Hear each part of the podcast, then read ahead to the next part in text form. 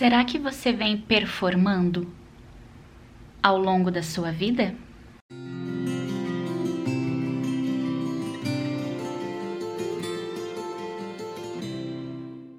Oi, oi, pessoal! Como vocês estão? Eu espero que bem. Mais um episódio do nosso podcast Vida Leve Consciente no ar para trazer para gente é, ferramentas, recursos para que a gente possa se desenvolver, né, como seres humanos aí na nossa na nossa vida, evoluindo, crescendo, aprendendo cada vez mais. E hoje é, eu quero trazer um pontinho é, muito relacionado às idealizações que a gente faz ao longo da nossa vida. Para quem me acompanha no Instagram, e se você não me acompanha, já quero te é, te convidar a me acompanhar por lá, é o arroba robertazanata.oficial. É, eu venho com frequência por lá falando sobre as idealizações que nós fazemos ao longo da vida. Nós idealizamos o outro, nós idealizamos as relações, as situações, as coisas e idealizamos a nós mesmos. E quanto mais nós idealizamos, mais longe do real, da realidade, do possível é, nós estamos. Mas eu não vou focar nesse assunto hoje sobre a idealização. Eu quero trazer um aspecto disso, que é a performance. Quando a gente está nesse ideal, nós estamos performando. Então, no meu eu ideal, o ideal de Roberta, eu quero passar uma imagem maravilhosa para as pessoas, é, de uma pessoa muito bem equilibrada, muito bem resolvida, com as suas questões emocionais sempre muito bem resolvidas. Uma pessoa interessante, uma mulher interessante, ah, uma mulher que não comete erros, uma mulher compreensiva, paciente, tolerante, inteligente acolhedora. E aí eu me coloco em performar algo que eu não sou, alguém que eu não sou, para ser bem aceita, para ser bem vista, para ser acolhida, para ser validada, para agradar. E dessa forma, me colocando nessa performance de alguém que eu não sou, eu tô me afastando da real experiência. Deixa eu só fazer um parênteses aqui para vocês. É, eu dei o exemplo de eu estar performando, eu, Roberta, mas eu não faço mais isso com frequência como eu fazia, né? O que eu faço hoje é realmente tentar dar o meu melhor, tentar ser uma pessoa melhor, mas sem a ilusão de ser alguém que eu não sou. Eu usei esse exemplo para vocês entenderem, porque eu venho para quem acompanhou a minha história e tem todos esses vídeos lá no canal do YouTube, se você também não conhece meu canal, é o meu nome, Roberta Zanata. Lá tem toda uma série do despertar que eu falo, né, sobre a pessoa que eu era antes da minha transformação. E não acabou, eu tô me transformando todos os dias, né? O autoconhecimento é um processo que não tem fim. E eu era essa pessoa, essa criança que buscava um perfeito, ser perfeita. Eu idealizava que eu tinha que ser perfeita. E eu performei dessa forma por muito tempo na minha vida, até na vida adulta, inclusive. E, e claro, eu me afastava da realidade, eu me afastava de mim mesma.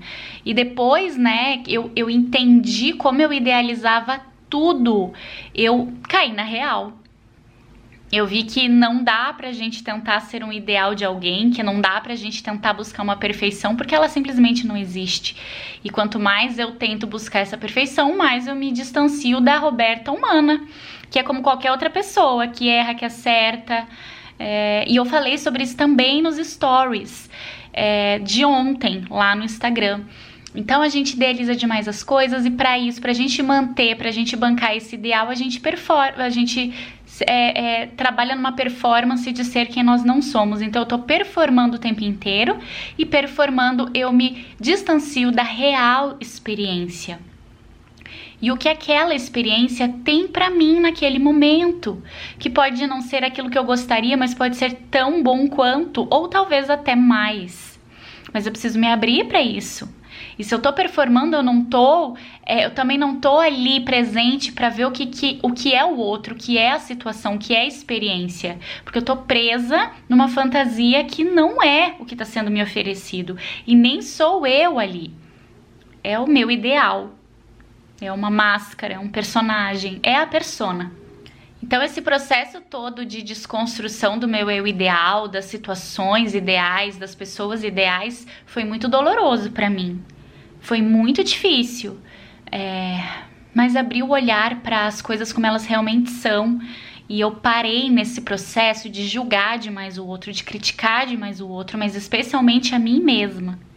Eu ainda me cobro por muitas coisas, é, eu tenho uma autocobrança grande, Porém, hoje eu sou muito mais aberta aos meus erros. Eu aceito muito melhor os meus erros, as minhas escolhas equivocadas, porque eu sempre acredito que eu tô fazendo o meu melhor, né? Eu sempre acredito que eu tô acertando na escolha.